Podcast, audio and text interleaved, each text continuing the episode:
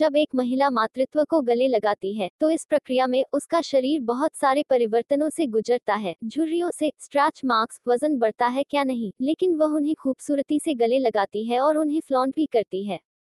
हालाँकि, गर्भावस्था के बाद, वे फिट और सक्रिय रहने के लिए अपने शरीर पर काम करना शुरू करते हैं और इस प्रक्रिया में, वे अपना वज़न कम करने और अपने चेहरे पर चमक वापस लाने की कोशिश करते हैं।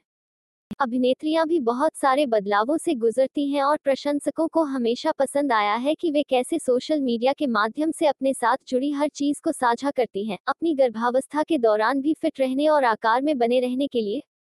अभिनेत्रियाँ जिम जाना या शारीरिक गतिविधि करना नहीं भूलती हैं, वही उन्हें गर्भावस्था के बाद के वज़न को आसानी से कम करने में मदद करता है। ऐसी ही एक अभिनेत्री हैं, जिन्होंने हाल ही में अपनी गर्भावस्था के बाद की वज़न घटाने की यात्रा साझा की है।